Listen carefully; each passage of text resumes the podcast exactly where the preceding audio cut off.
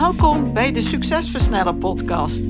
Mijn naam is Antoinette Nunes en met deze podcast help ik gedreven ondernemers om snelle, betere keuzes te maken voor bedrijfsgroei met meer vrijheid. In deze podcast deel ik tips, kennis en heb ik gesprekken met andere succesvolle ondernemers om jouw succes te versnellen, wat zorgt voor meer tijd, meer voldoening en meer winst. Let's go! Yes, eindelijk is het zover. Vandaag is praktisch filosoof Elke Wis mijn gast. Met haar bestsellerboek Socrates op sneakers, waarvan meer dan 130.000 exemplaren zijn verkocht, en haar nieuwste boek En ze filosofeerde nog lang en gelukkig, tackelt zij de kunst van een goed gesprek. Naast praktisch filosoof is ze ook schrijver, spreker, theatermaker en columnist voor Filosofie Magazine. En ze is ondernemer. Ze is namelijk oprichter van de Denksmederij, een bureau voor praktische filosofie en creatief denken. In een tijd waar iedereen door elkaar praat en meningen al snel als feiten gezien worden, is er vaak weinig verbinding.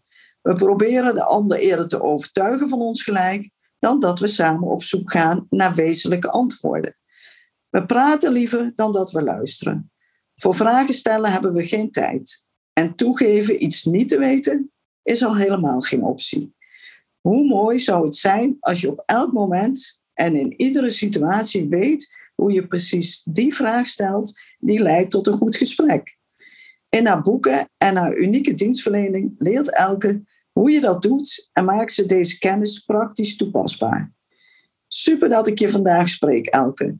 Graag hoor ik meer over je boeken, je diepste drijfveren en passies je ondernemersavontuur en alles wat de luisteraars verder kan helpen en inspireren om vooruitgang te boeken als ondernemer. Heb jij nog wat aan te vullen op deze intro? Nee, ik vind het een hele uitgebreide intro. Ik uh, ben zelf een beetje onder de indruk van wat je allemaal voorleest. Denk ik, goh, gaat het over mij? uh, gaat over jou? Ja, blijkbaar, ja. ja, super.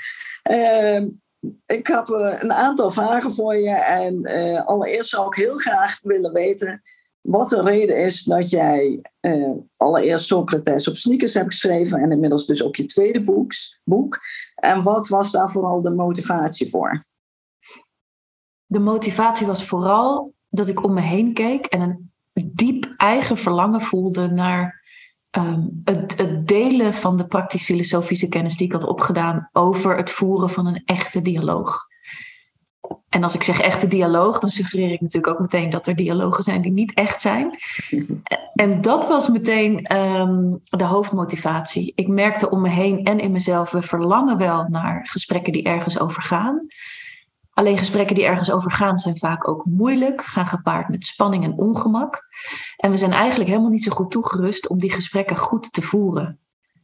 En ja, het is een beetje idealistisch van me, maar ik dacht de wereld wordt er mooier van als we dat beter kunnen. En de, de, de simpelste manier die ik kon bedenken om zoveel mogelijk mensen te bereiken, was het in boekvorm te gieten. Ja, en uh, ja, jouw boek is, uh, is natuurlijk een enorme bestseller geworden. En waar denk je dat dat vooral uh, mee te maken heeft? is, heeft het te maken met dat wat jij net vertelde, dat heel veel mensen dat ervaren? Of denk je dat het aan iets anders ligt?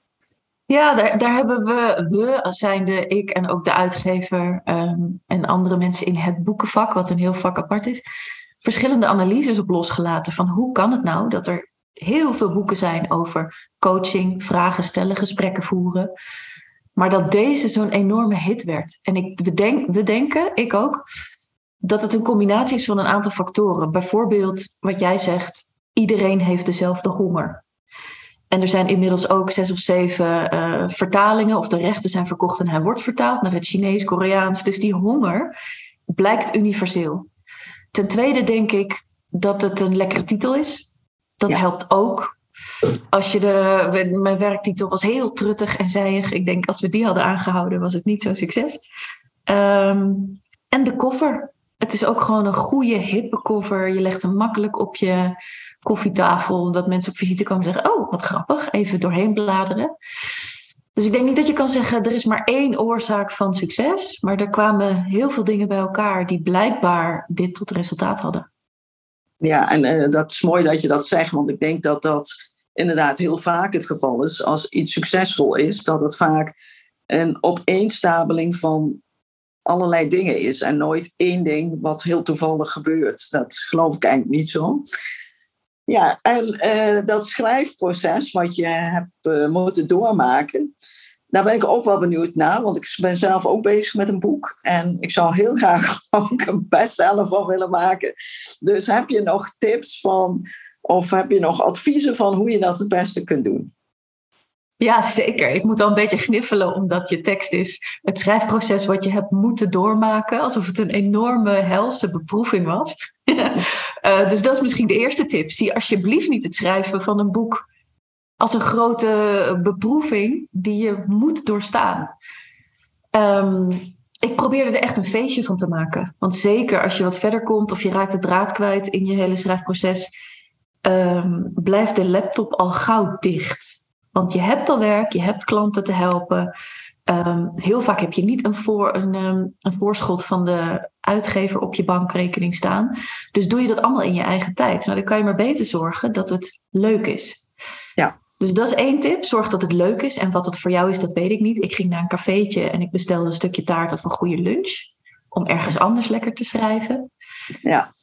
Um, ik denk een tweede tip is begin bij het eind, gek genoeg, maar begin bij de inhoudsopgave, zodat je eigenlijk daarna alleen maar hoeft in te vullen. Dat geeft je veel overzicht en houvast. Ja. Um, en ik denk dat een tip is: gooi zo snel mogelijk delen van je werk naar buiten. En dat vinden auteurs vaak een beetje lastig en spannend en eng. Ik zal ook niet ontkennen dat dat uh, het geval is. Maar dat, dat levert je een paar dingen op. Namelijk één, als dat boek er eenmaal is, is het minder spannend. Want je hebt al heel veel stukjes tekst gedeeld. En twee, die vind ik eigenlijk nog belangrijker, je krijgt feedback. Dus ik deed vanaf het begin af aan al stukjes op, op uh, LinkedIn zetten. Of op Instagram of op Facebook of wat jouw kanaal dan maar is. Of in mijn nieuwsbrief. En daar kwamen reacties op. Van, goh, ik snap niet zo goed wat je hiermee bedoelt. Of ik zie dat precies zo. Of ik heb deze ervaring. Dus dat is een schat aan informatie voor je boek. En je ja. hebt alvast mensen die denken: hey, dit vind ik interessant, dat boek wil ik straks wel hebben. Ja, leuk. Uh, heb jij zelf ook uh, nog meelezers gevraagd, mensen die jouw boek vooraf gelezen hebben? Ja.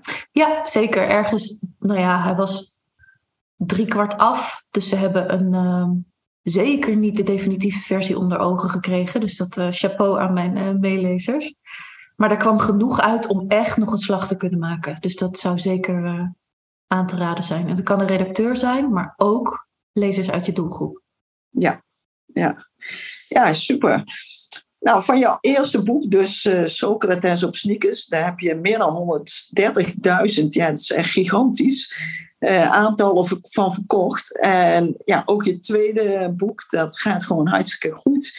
Uh, ja, we hadden het al over. Wat is nou uh, de reden dat dat uh, zo succesvol is? Nou, de eerste keer is denk ik in die zin ook het moeilijkste. Want dan het, tweede boek is natuurlijk, je bent al meer naam. Je hebt al meer naam gemaakt in de schrijverswereld en in de markt. En nu, de eerste keer, toen was het ook jouw eerste boek.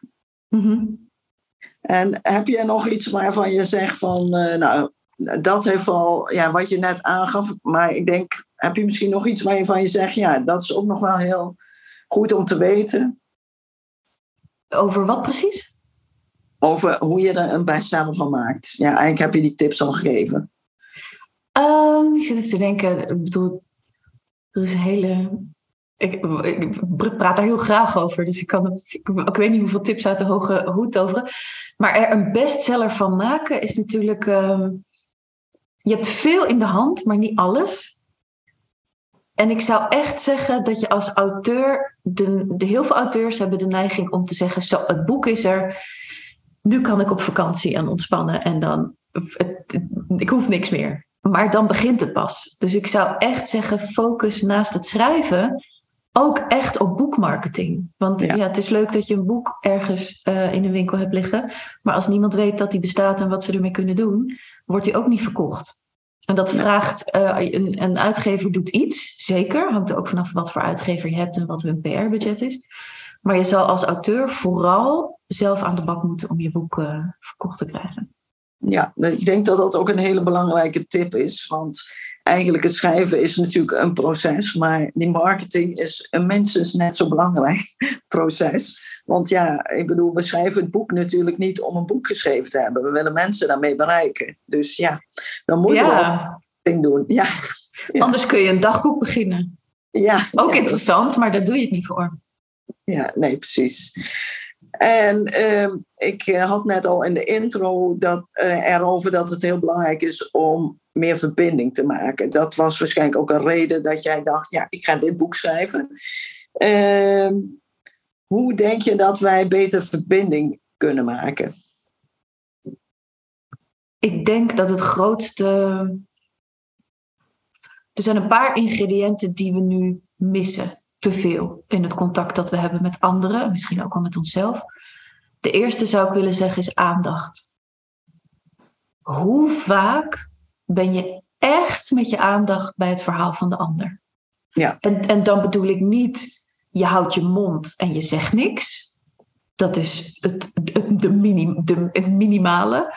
Maar aandacht is ook, met mijn hoofd ben ik niet bezig met wat vind ik hiervan? Ben ik het hiermee eens? Hoe ga ik hier zo meteen op door? Welke vraag zal ik je stellen? Dan ben je allemaal nog steeds heel erg zelfcentered bezig met je eigen ikje. En echte aandacht betekent, gek genoeg, klinkt een beetje cru, dat je jezelf even uitschakelt, er niet bent.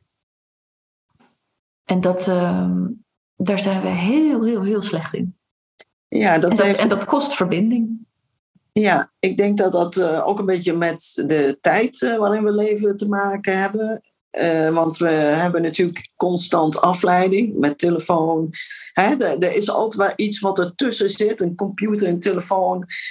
maar ook, we hebben ook te maken met onze emoties. Want jij zei in het begin al van niet hoe ga ik reageren of wat vind ik daarvan, maar onbewust vinden we natuurlijk toch wel heel veel. Dus de kunst is dan inderdaad om, ook al voel je dat, toch gewoon even dat gevoel soort van te parkeren. En bij, bij, met aandacht bij de, bij de spreker te blijven, diegene die het vertellen is. En, en, en daar zeg maar een soort van objectief naar te kunnen luisteren. Ja, ik denk dus dat het andersom is. Je kunt objectief luisteren als je je eigen gedachten even uitschakelt. We voelen zoveel de hele tijd, omdat we in een gesprek bezig zijn met wat vind ik hier eigenlijk van? Ik vind het kut wat jij zegt, ik ben het hier niet mee eens. Huppa, ik word boos. Als je er nou eens gewoon niet mee bezig bent, dan voel je eigenlijk ook helemaal niet zoveel. En hoef je dat ook niet um, over de schutting te gooien. Je hoeft niet per se alles wat je voelt ook daar woorden aan te geven. Dat is nog een zijpaadje, maar ook niet onbelangrijk. Um, maar dan, dan voel je eigenlijk helemaal niet zoveel. En dan heb je dus heel veel harde schrijfruimte over om door te vragen op het verhaal van de ander. Ja, en dan jij zegt ja, dus eigenlijk een soort van uh, dat parkeren, dat gevoel uitschakelen. Maar uh, sommige triggers, sommige mensen reageren al volgens mij voordat ze er zelf bij nadenken. Maar dat heeft dus te maken met bewust worden van je eigen gedrag. Ja, en dan ben je dus niet aan het nadenken. Maar dan ben je reflexmatig aan het reageren. Ja. Dus gevoel uitschakelen, dat bedoel ik niet. Ik bedoel jezelf openstellen, aandachtig zijn, ruimte hebben voor het verhaal van de ander. En ik bedoel, je gedachten gaan vaak wel door. Hè? Die simpelweg geen plek geven in het gesprek. Gewoon niet. Maar we vinden onszelf gewoon vaak te belangrijk om dat te doen. Ja, ja, ja, ja. Ik, uh, ik las laatst nog ergens dat we ons vaak druk maken om eh, wat die ander vindt. Maar iedereen is vooral met zichzelf bezig.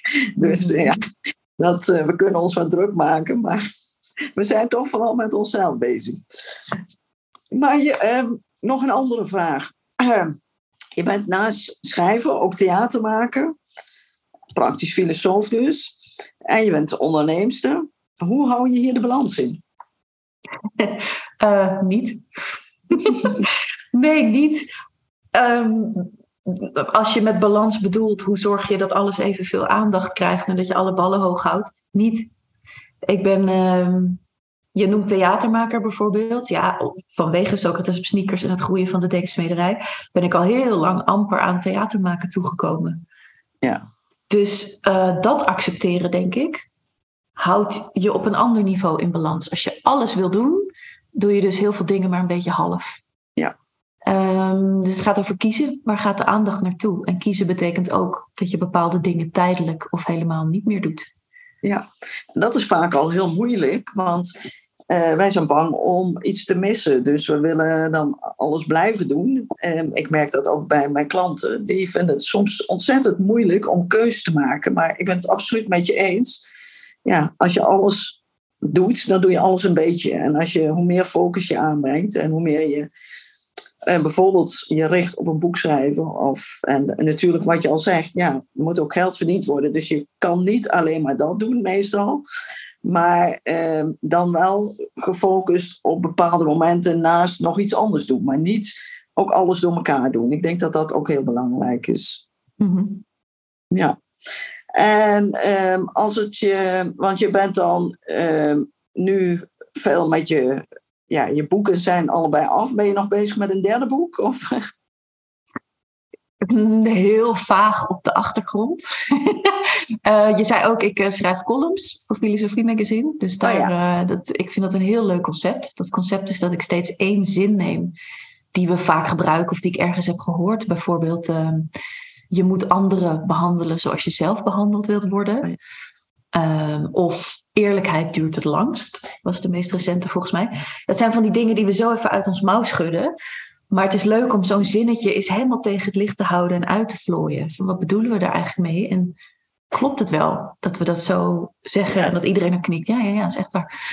Dus ik kan me voorstellen dat dat een boek wordt. Um, en er zit nog wel een derde boek in de pijplijn over kritisch denken, maar dat gaat nog even duren. Oké, okay, ja. En, en creatief denken, want dat is ook iets wat jij uh, doet. Uh, doe je dat nog uh, veel met klanten of houd je daar veel mee bezig? de focus in het bedrijf ligt wel echt op kritisch denken, Socratische vaardigheden en kunst van het vragen stellen.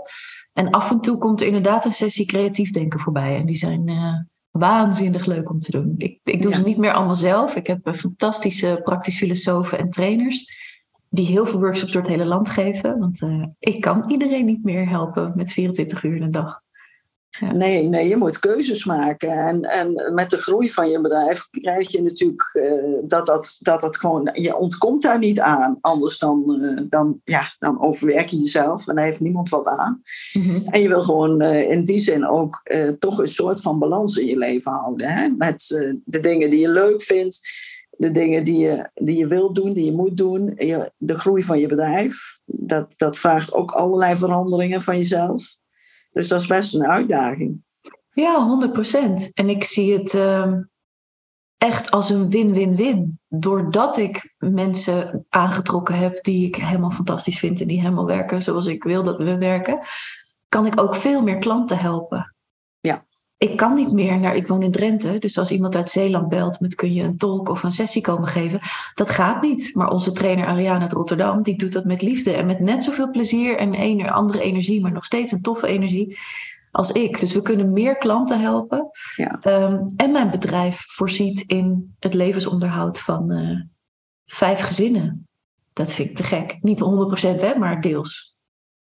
Ja, ja, en dat is van de ene kant uh, ook best een, een, een belasting. Want uh, ja, dat, dat, dat kan je ook voelen van, uh, oh, dat rust op mijn schouders. Maar jij ziet het vooral als heel waardevol. Omdat het natuurlijk ook heel mooi is met datgene wat je, waar je heel veel passie voor voelt. Dat, je, dat, je da, dat anderen dat ook voelen en daar dus hun boterham in kunnen verdienen door jou. Ja, de impact is veel groter dan ik in mijn eentje. Heel lang was ja. ik de denksmederij. Dat is niet meer zo. En ik snap wat je zegt, van het voelt als een belasting. Um, al, iedereen met wie wij werken, ons team bestaat alleen maar uit ZZP'ers. En dat maakt het voor mij persoonlijk heel goed te dragen. Als ik iedereen in loondienst zou hebben, zou ik dat inderdaad uh, mentaal best wel zwaar vinden. Ja. Maar dat is, dat is niet zo. Dus het is, uh, het is alleen maar win-win. Goed geregeld. Zeker, ja. ja. En uh, heb je nog andere uitdagingen in het ondernemerschap die je tegengekomen bent, waarvan je dacht, Nou, daar heb ik wel wat uit geleerd. Dat was best een uitdaging waar ik mee te maken had. Ja, elke dag. en bij iedere, hoe zeggen ze dat ook alweer? Each level has its own devil. Ik vind ondernemen echt uh, de grootste cursus persoonlijke ontwikkeling waar je jezelf toe kan zetten. Ja. Um, en iedere keer weer heb je dingen te leren over eigenwaarde, over tarieven bepalen, wat een hele directe relatie heeft met wat vind jij jouw dienst of product waard? Over marketing, over sales, durf je jezelf te verkopen? Nu ben ik een beetje opgeschoven qua positie natuurlijk van enkel uitvoerend en eigenlijk alles doen naar ook mensen aansturen. Nou, dat brengt ook weer een hele sloot aan vaardigheden met zich mee waarvan ik echt gevoeld heb, oké, hier moet ik hier heb ik iets in te leren en hier kan ik zelf nog groeien. En dat is nog lang niet klaar. Dat blijft. Nee. Nee, ja, ik, eh, ik zie natuurlijk in mijn uh, praktijk, zeg maar, heel vaak ondernemers die ook ooit gestart zijn als, als kleine onderneming, kleine ondernemer. En op een gegeven moment echt een hele mooie groei hebben gemaakt. En dat vraagt inderdaad een hele andere rol op een gegeven moment. En ik noem dat dan, ja, op een gegeven moment moet je vanuit die meewerkende ondernemersrol naar de CEO-visionairsrol. Dus je gaat echt de leiding pakken en je, jouw visie die je hebt met je bedrijf, die wil je gaan realiseren. En dan zul je vooral met die toekomst bezig moeten zijn en niet met die dagelijkse operatie. Maar ja, vaak zijn we dat heel erg gewend. Dus in die zin is dat inderdaad een hele uitdaging. Ja, het vraagt van alles. Het vraagt toekomstvisie, het vraagt focus, het vraagt ook heel veel nee zeggen. Vind ik moeilijk. Het vraagt ook uh, loslaten. Ik was ook zo iemand die dacht, ja, maar als ik het doe, gaat het sneller en beter. Uh, dat is niet zo. Het vraagt communicatie, want hoe hou je zeker ZZP'ers erbij in dezelfde visie, in dezelfde stijl, met dezelfde kernwaarden? Hoe, hoe doe je dat allemaal? Nou ja, ik vind het um, een hele mooie, echt toffe ontdekkingstocht. Ja, inderdaad. En al die facetten die brengen allemaal persoonlijke ontwikkeling met zich mee. En dat is inderdaad het mooie van ondernemerschap. Want ja, inderdaad, wat, wat in het begin werkte, dat werkt op een gegeven moment niet meer. Dus dan heb je een andere rol te vullen. Dus ja, moet je je daar weer in gaan ontwikkelen. ja, dat is in die zin ook wel ter aanvulling nog daarop voor iedereen die luistert en denkt, of misschien dit herkent. Dat kan best wel eenzaam zijn, kwam ik achter. Ja. Want je loopt ergens voorop, kijkend naar een toekomst, ja. die de mensen om je heen of achter je nog niet helemaal zien. En dat is ook helemaal hun taak niet. Moeten ze zich niet mee bezighouden, maar jij wel. Dus dat voelt soms best wel. Nou ja, inmiddels gaat het hartstikke goed. Maar ik dacht, oh ja, het is wel een eenzaam plekje dat ik weer opzoek. Dus je, het is handig om daar voorbereid te zijn, wil ik maar zeggen. Ja, ja ik denk dat dat uh, ook heel vaak inderdaad eenzaam is. En uh, omdat jij ook die leider bent en, en een bepaalde visie hebt. En ja, die wil je ook wel eens tegen iemand aanhouden. Maar de mensen die voor je werken, die willen vooral van jou horen: waar kant gaan we op? Waar gaan we naartoe? En hoe gaan we dat doen? Uh, dus in die zin, ja dat, dat, ja, dat is soms eenzaam. En dat, dat, dat, dat ja, iemand naast je die daar als klankwoord kan fungeren, is denk ik ook soms heel waardevol. Mm-hmm. Ja. Uh, waar zie jij in de praktijk nog kansen voor ondernemers die uh, willen groeien? Wat, wat is jouw ervaring daarin? Ja, ondernemers is natuurlijk heel breed. Hè? Bedoel je dat algemeen? Of diensten, producten, de bakker, de coach? Nou, ik denk uh, diensten, omdat dat het beste past bij jou, wat jij zelf ook doet. Ja. Dienstverlener. Ja, um, dan zie ik denk ik kansen op twee gebieden. Eén is personal branding. Heel vaak als je diensten verleent als, als coach of consultant, dan, dan ben jij jouw bedrijf. Dus dan, soms zie ik nog iemand die heeft dan zijn logo als profielfoto. En denk ik, ja, maar wie ben je dan? Ik ga, je, ik ga je inhuren omdat ik wil weten wie jij bent. Hebben, wat voor humor heb je? Wat voor stijl? Wat voor kun je, kun je me aan als klant? Um, of voor iemand anders is misschien weer belangrijk dat hij zich veilig voelt bij je. Hoe ga je laten zien dat dat zo is? Dus de personal branding is denk ik een ding. En twee groeikansen uh, online. Er zijn zeker in, um, Er zijn heel veel praktisch filosofen inmiddels met een eigen praktijk. En die hebben een visitekaartje en ergens achteraf een website. En zo zijn er ook heel veel coaches. Dat is natuurlijk ergens een beetje dezelfde hoek. En dan hebben ze dat, en dan, dan denken ze, oh, maar nu, nu, nu bellen de klanten wel. Of ik adverteer een keer in het, in het weekblad. Maar dat is niet genoeg. En zeker als het gaat over praktische filosofie, dat gaat heel erg over praten met elkaar. Dat vinden we, dat vinden we dan fantastisch. Maar marketing en sales zijn echt dingen die je zou moeten ontwikkelen. En online vaardigheden. En daarmee bedoel ik, wat zet je op LinkedIn? Hoe laat je je zien op social media als je social media gebruikt? Doe je iets met e-mail? Hoe kunnen mensen online jou vinden? En vervolgstap kun je iets online aanbieden een online cursus, een online e-book, een weet ik veel wat voor, een, een betaalde podcast. Er zijn zoveel mogelijkheden die niet worden benut. Dat die twee dingen, personal branding en online ondernemen, zie ik uh, als groeikans. Ja. ja, zeker. Ik denk dat dat uh, inderdaad al best lang uh, speelt. Maar ehm, ik, ik zie het ook nog veel omheen dat inderdaad kleine ondernemers verwachten als ze een website hebben en ze hebben zich ingeschreven bij de Kamer van Koophandel, dat het dan gaat gebeuren. Maar dan gaat er niks gebeuren, heel weinig. Want je zult toch echt inderdaad uh, ja, constant op zoek moeten naar klanten. En ik, uh, zeker in, in die beginfase, dan is eigenlijk marketing en sales is je hoofdtaak. Je zit niet in de praktische filosofie, zeg ik dan maar, maar dan zit je in de marketing en sales van praktische filosofie. Want ja, je moet toch klanten zien te vinden. Ja, een grote valkuil is ook. Ik sprak toevallig vorige week tijdens een etentje iemand die had net ontslag genomen. Hele goede baan, groot bedrijf. En dacht, ik word coach, ik ga voor mezelf beginnen.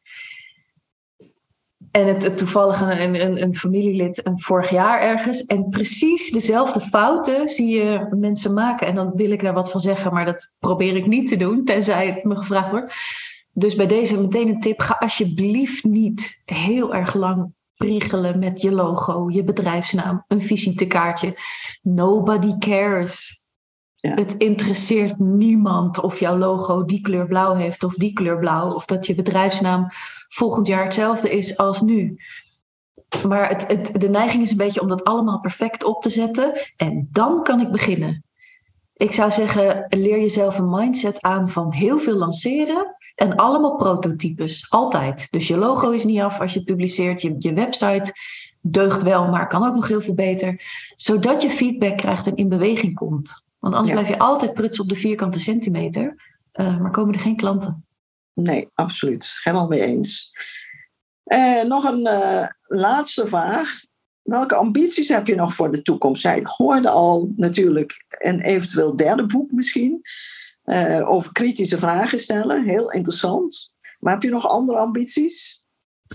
Um, dat derde boek dus, over kritisch denken. Dat is net even iets, uh, iets anders. Dat moet er wel komen, maar ik ben nog een beetje aan het stoeien met hoe dan. En uh, de, de toon moet kloppen.